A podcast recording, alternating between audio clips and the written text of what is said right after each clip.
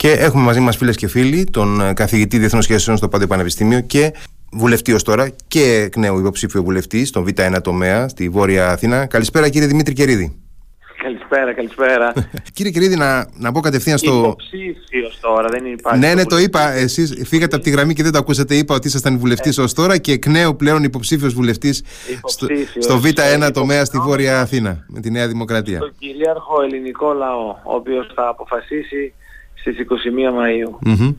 Και μιας και ξεκινήσαμε έτσι, να σας πάω απευθείας λοιπόν ε, να ξεκινήσουμε με μια έτσι κάπως προεκλογική ερώτηση. Κύριε Κερίδη, εάν μπορούσαμε να συνοψίσουμε όσα ε, έκανε, όσα κατάφερε η κυβέρνηση η οποία απέρχεται ε, αυτές τις μέρες, τα προηγούμενα τέσσερα χρόνια, ποια θα ήταν αυτά; Και αυτό είναι το πρώτο σκέλος και το δεύτερο είναι ποια θα ήταν τα βήματα που ε, θα έκανε η επόμενη κυβέρνηση της Νέας Δημοκρατίας του κ. Μητσοτάκη τα επόμενα χρόνια; Ναι, νομίζω καταφέραμε τρία πολύ βασικά πράγματα. Πρώτον, να κρατήσουμε τη χώρα όρθια εν μέσω θιαέλης, με πρωτοφανείς εξωγενείς κρίσεις, τέτοιες που δεν είχαμε γνωρίσει στην πρόσφατη ιστορία, όπως η πανδημία, ο πόλεμος στην Ουκρανία, η πολύ μεγάλη όξυνση των σχέσεων με την Τουρκία από τον Εύρο και μετά.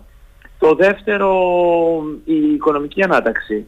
Πήραμε μια χώρα που ήταν στον πάτο της Ευρώπης σε οικονομικές επιδόσεις και τη φέραμε στην κορυφή, χωρίς αυτό να σημαίνει ότι δεν έχουμε προβλήματα και δεν έχουμε πολύ δρόμο ακόμα μπροστά μας, αλλά σίγουρα είναι θετικό ότι έχουμε υπερδιπλάσιο ρυθμό ανάπτυξης σε σχέση με το μέσο ευρωπαϊκό όρο και μισό πληθωρισμό από ό,τι εκείνη, πολύ μεγάλη πτώση στην ενεργεία, αύξηση των εξαγωγών των επενδύσεων, μείωση του δημόσιου χρέους ως προς το ΑΕΠ.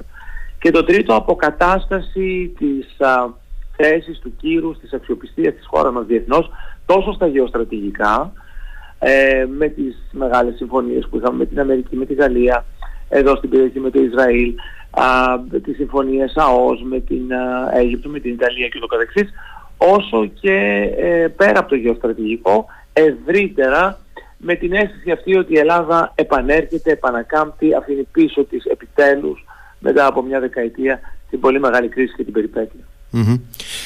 Αυτά για το πριν. Τώρα το μετα αυτό που ακολουθήσει, πρέπει να επιμείνουμε στις μεταρρυθμίσεις, να επιμείνουμε στις μεγάλες τομές, να συγκρουστούμε με περισσότερη αποφασιστικότητα με τις δυνάμεις της καθήλωσης και της αδράνειας, με τις δυνάμεις που κρατούν το δημόσιο δέσμιο, της, ένα κομμάτι του δημοσίου, αυτό που λέμε το βαθύ, το βαθύ κράτος που μας πληγώνει, χωρίς αξιολόγηση, χωρίς αξιοκρατία. Πρέπει αυτά τα πράγματα επιτέλους ε, στην επόμενη τετραετία να το προχωρήσουμε.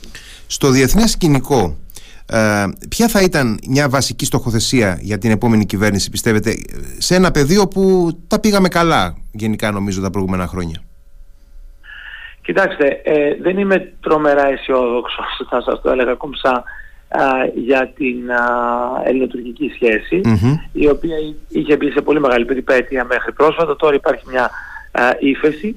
Εμείς οφείλουμε να συνεχίσουμε την προσπάθειά μας και την ενίσχυση των διεθνών ρηγισμάτων μας, των διεθνών συμμαχιών και την γεωστρατηγική αφύπνιση της Ευρώπης με αφορμή και τον πόλεμο στην Ουκρανία που βοηθάει προς αυτή την κατεύθυνση.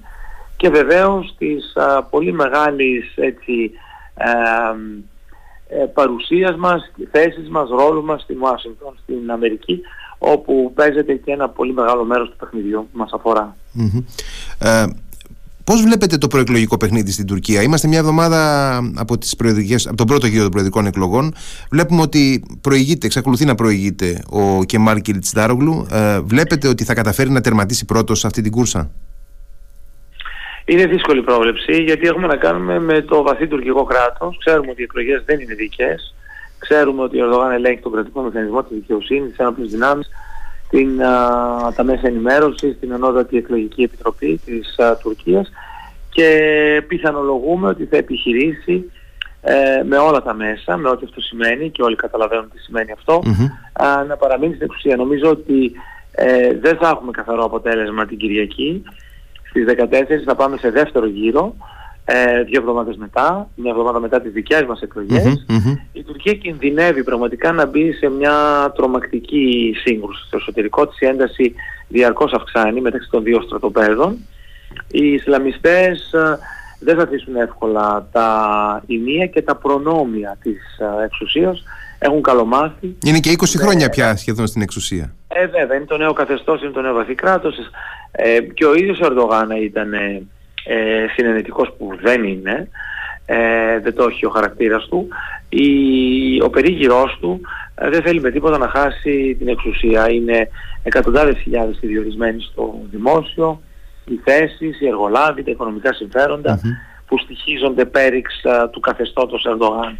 Και από εκεί και πέρα υπάρχουν ε, οι κεμαλιστές, η αντιπολίτευση, η οποία διψάει για την επιστροφή, τη μεγάλη επιστροφή, προφανώς και οι Κούρδοι, και υπάρχει ο κίνδυνος, εάν ε, το αποτέλεσμα είναι προϊόν νοθείας και αυτό φανεί, να πάμε σε εξωθεσμικές, να πούμε, ε, λύσεις και συγκρουσεις ε, είναι αρκετοί αυτοί οι οποίοι υποστηρίζουν ότι την Ελλάδα δεν θα έπρεπε να την απασχολεί ιδιαίτερα το ποιος θα αναδειχθεί πρόεδρος στις 28 Μαου έστω ε, στην Τουρκία, γιατί είτε με τον ε, Ερντογάν είτε με τον Κιλιτστάρογλου δεν πρόκειται να αλλάξει ουσιαστικά η ατζέντα η οποία έχει βάλει αυτές τις πολύ γερές βάσεις, η ατζέντα της γαλάζιας πατρίδας, του αναθεωρητισμού, του, του υπεριαλισμού, εν πάση που του sui generis που αναπτύσσει η Τουρκία τις τελευταίες δεκαετίες. Αυτό είναι κατά βάση σωστό με μια μικρή ένσταση. Έτσι είναι. Η Ελλάδα δεν έχει πρόβλημα με τον Ερντογάν, έχει πρόβλημα με την τουρκια Και εκεί υπάρχει μια, πώς να το πω, διάσταση απόψεων με τους φίλους μας στην Αμερική και κάποιους Ευρωπαίους οι οποίοι θεωρούν ότι το πρόβλημα είναι ο ερντογαν Ε, για μας το πρόβλημα δεν είναι ο Ερντογάν, το πρόβλημα το είχαμε και πριν τον Ερντογάν και ο Ερδογάν υιοθέτησε μια ακραία εθνικιστική ατζέντα που την κληρονόμησε από κάποιους και μαλιστές, έτσι δεν είναι ε, όλα αυτά περί καλάζιας πατρίδας, τα ξέρουμε καλά. Mm-hmm. Εν πάση περιπτώσει, εμείς είμαστε πιο υποψιασμένοι από τους αφελείς, ξέρετε όταν είσαι στη Μάσο, όταν είσαι στη Βρυξέλλες, ε, δεκάδες, χιλιάδες ε, χιλιόμετρα μακριά, έχεις την πολυτελεια να τα βλέπεις λίγο τα πράγματα πιο εφησυχασμένα. Όμως, έχοντας πει αυτό, οφείλω να πω ότι μια επανεκλογή Ερντογάν, κακά τα ψέματα, σε ένα επίπεδο δημοκρατίας, θεσμών, ε, ευρωπαϊκού προσανατολισμού της Τουρκίας, όσο αποδυναμωμένος και αν είναι αυτός, ε, μια επανεκλογή Ερντογάν βάζει απόλυτη ταφόπλακα ε, στη Δυτική Πάμε για άλλα δηλαδή.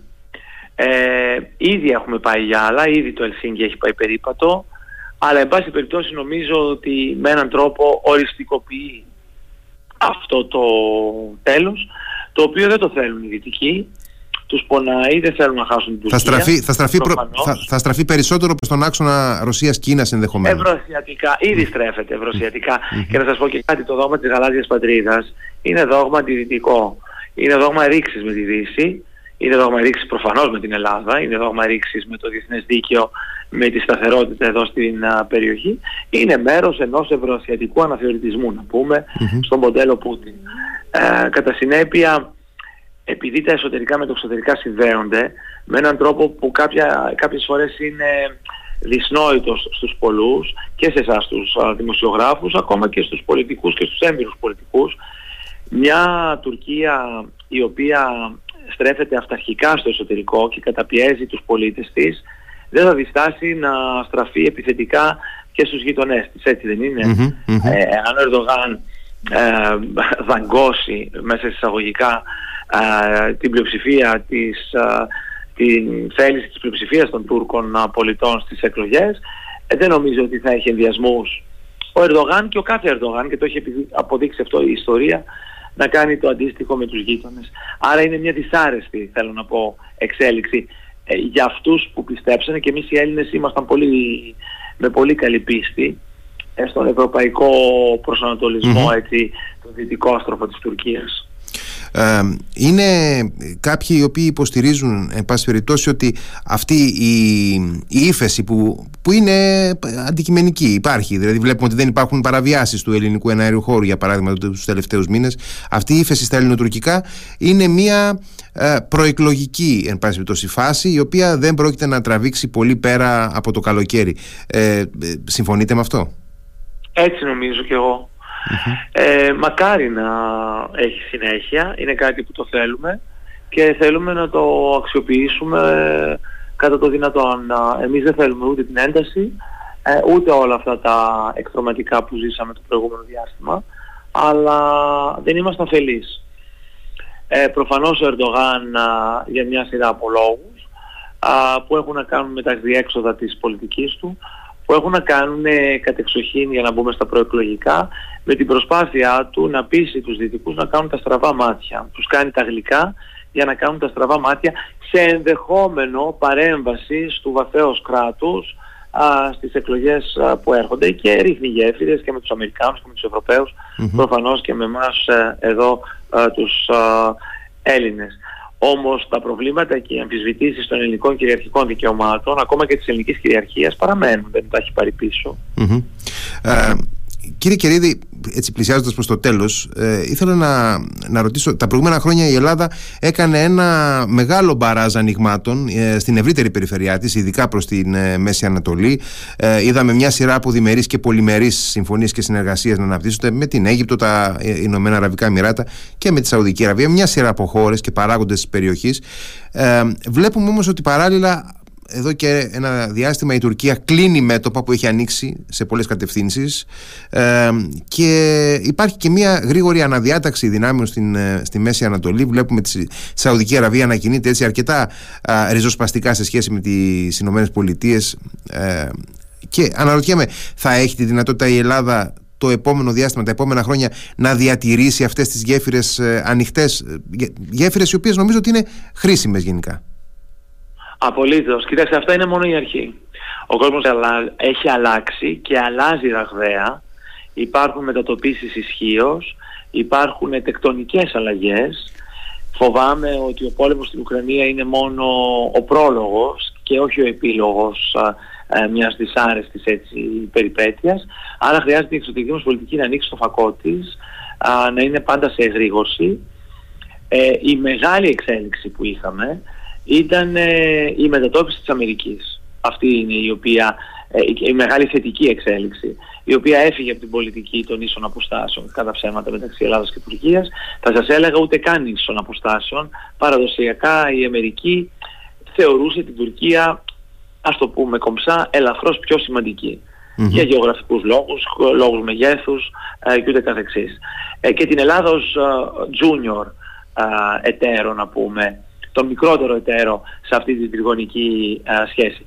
Αυτό Αυτό άλλαξε. Η Ελλάδα αναβαθμίζεται και αποκτά ρόλο τύπου Ισραήλ για την Αμερικανική εξωτερική πολιτική. Προφανώς οι Αμερικανοί δεν θέλουν να χάσουν την Τουρκία, όπως δεν θέλουν να χάσουν και τους Άραβες, έτσι δεν ειναι Αλλά η προτεραιότητα ποιοτικά, ποσοτικά είναι στο Ισραήλ και στην Ελλάδα. Και αυτό θα φανεί τις επόμενες μέρες με τις ανακοινώσεις, για παράδειγμα για τα F-35. Έτσι δεν ειναι Νομίζω Από εκεί και πέρα εμείς θα πρέπει να συνεχίσουμε και προς τη Μέση Ανατολή, τον πολύ κρίσιμο αυτό χώρο που μας αφορά, αλλά και παραπέρα, ξέρετε, και στην Υποσαχάριο Αφρική, στην Ινδία. Το παιχνίδι έχει γίνει πλανητικό. Και ο στενός φακός, κάποτε η ελληνική εξωτερική πολιτική ήταν περιορισμένη στα Βαλκάνια. Ξέρετε, μιλούσαμε για το Ιουγκοσλαβικό δράμα, Σωστά. για την είσοδο των Βαλκανικών χωρών, είχαμε το Μακεδονικό κτλ. Ήμασταν αυτό αναφορικοί όλα... εντελώς, ναι, ναι. Απολύτως. Ε, και αυτά είναι πολύ μικρά, σημαντικά προφανώς, αλλά μικρά σε σχέση με το μεγάλο. Η Ελλάδα πρέπει να έχει παρουσία παντού, πρέπει να έχει παρουσία στο Κάνσας, στην Άιωβα, στην Καλιφόρνια, όχι μόνο στην Ουάσιγκτον για παραδειγμα όπου παίζεται το παιχνίδι. Στο Νιου Τζέρσι που έχει επανεκλογεί ο Μενέντες το 24. Η Κουναλάκης που πάει για, την, α, για να μετρηθεί κυβερνήτης στην Καλιφόρνια. Ο Γιαννούλας στο Ιλινόης. Ξέρετε, έχουμε τρομερή έχουμε τρομερά χαρτιά στα χέρια μας αν το ελληνικό κράτος ή μάλλον το κράτος των Αθηνών όπως λέγανε κάποτε ναι. ε, αποφασίσει να δραστηριοποιηθεί και έχει δραστηριοποιηθεί τα τελευταία τέσσερα χρόνια. Ε, και πριν σας ευχαριστήσω ήθελα να μου πείτε ε, για την κατάσταση η οποία βρίσκεται σε εξέλιξη στην Ουκρανία και ευρύτερα τις σχέσεις Ρωσίας και Δύσης ότι υπάρχουν πάρα πολύ στην, στην Ελλάδα, αλλά όχι μόνο στην Ελλάδα. Είδαμε ε, ακόμα και τον πρόεδρο Μακρόν να αμφισβητεί ε, τις επιλογές των ΗΠΑ στον, ε, στα ζητήματα ας πούμε, με την Κίνα, για παράδειγμα, το προηγούμενο διάστημα. Έχουμε πολλούς οι οποίοι εκφράζουν επιφυλάξεις για την σκληρή στάση απέναντι στη Ρωσία, ακόμα και μέσα στις ΗΠΑ. Πιστεύετε τελικά ότι η Ελλάδα όλο αυτό το διάστημα όντως, ε, όπως λέει και η κυβέρνηση, στέκεται στη σωστή πλευρά της ιστορίας; Απόλυτα. Απόλυτα στεκόμαστε στη σωστή πλευρά της ιστορίας, όπως έχουμε σταθεί στη σωστή πλευρά της ιστορίας καθ' όλη τη διάρκεια του ανεξάρτητου βίου μας. Και δεν είναι τυχαίο ότι στον 20ο αιώνα πολεμήσαμε πάντοτε από την ίδια πλευρά με τους Αμερικάνους και τους Δυτικοευρωπαίους, έτσι δεν είναι, και στον Πρώτο Παγκόσμιο και στο Δεύτερο και κατά τον uh, ψυχρό πόλεμο, το ξεχνάμε αυτό. Και θα πήγαινα και ένα βήμα παραπέρα, ότι η Νέα Δημοκρατία είναι πάντα από τη σωστή μεριά της ιστορίας, αν θέλετε, μια που έχουμε και εκλογές μπροστά μας. Οπωσδήποτε. Δεν μπορούμε να το ξεχνάμε αυτό, ναι. Είτε λέγεται ευρωπαϊκή ε, επιλογή, έτσι δεν είναι, ήδη από το 57 και σίγουρα μετά το 74 και την ένταξή μας το 81, είτε λέγεται ΝΑΤΟ, είτε η Ελλάδα ανήκει στη Δύση. Αυτά κάποτε είχε λιδωρηθεί ο ιδρυτής της παράταξης. Έτσι δεν είναι ο Κωνσταντίνος Καραμέλης, τώρα θεωρούνται αυτονόητα. Έτσι δεν είναι. Αλήθεια είναι αυτό. Λοιπόν, ε, και πήρε πολύ ξεκάθαρη θέση η ελληνική κυβέρνηση στο ζήτημα α, του πολέμου στην Ουκρανία. Αυτό δεν σημαίνει ωστόσο, προσέξτε, ότι ο πόλεμος στην Ουκρανία είναι ευκαιρία για να διαλύσουμε τη ρωσια Όπως κάποιοι φαίνεται να πιστεύουν στην πρώην Ανατολική Ευρώπη ότι τώρα είναι η ευκαιρία να τελειώνουμε μια για πάντα με τη ρωσική απειλή. Αιώνου ρωσική Εγώ καταλαβαίνω από πού έρχονται όλοι αυτοί. Στην Πολωνία, ξέρετε στις Βαλτικές, όταν έχεις δίπλα σου τη ρωσική αρκούδα ε, και υπάρχει ε, και έγινε το μεγάλο λάθος από τον Πούτιν η ευκαιρία. Όμως μια διαλυμένη Ρωσία δεν θα φέρει έναν καλύτερο και σταθερότερο κόσμο, θα φέρει έναν χειρότερο κόσμο κατά τη γνώμη μου και σε αυτό νομίζω Ελλάδα, Γαλλία, οι παλιές δυνάμεις της ευρωπης να το πούμε ε, λίγο πολύ συμφωνούν. Κύριε Κερίδη, ευχαριστώ πάρα πολύ για τη συζήτηση που είχαμε και εύχομαι καλή δύναμη και καλή επιτυχία. Να είστε καλά και εγώ εύχομαι να τα ξαναλέμε. Να, τα να είστε καλά. Να είστε καλά.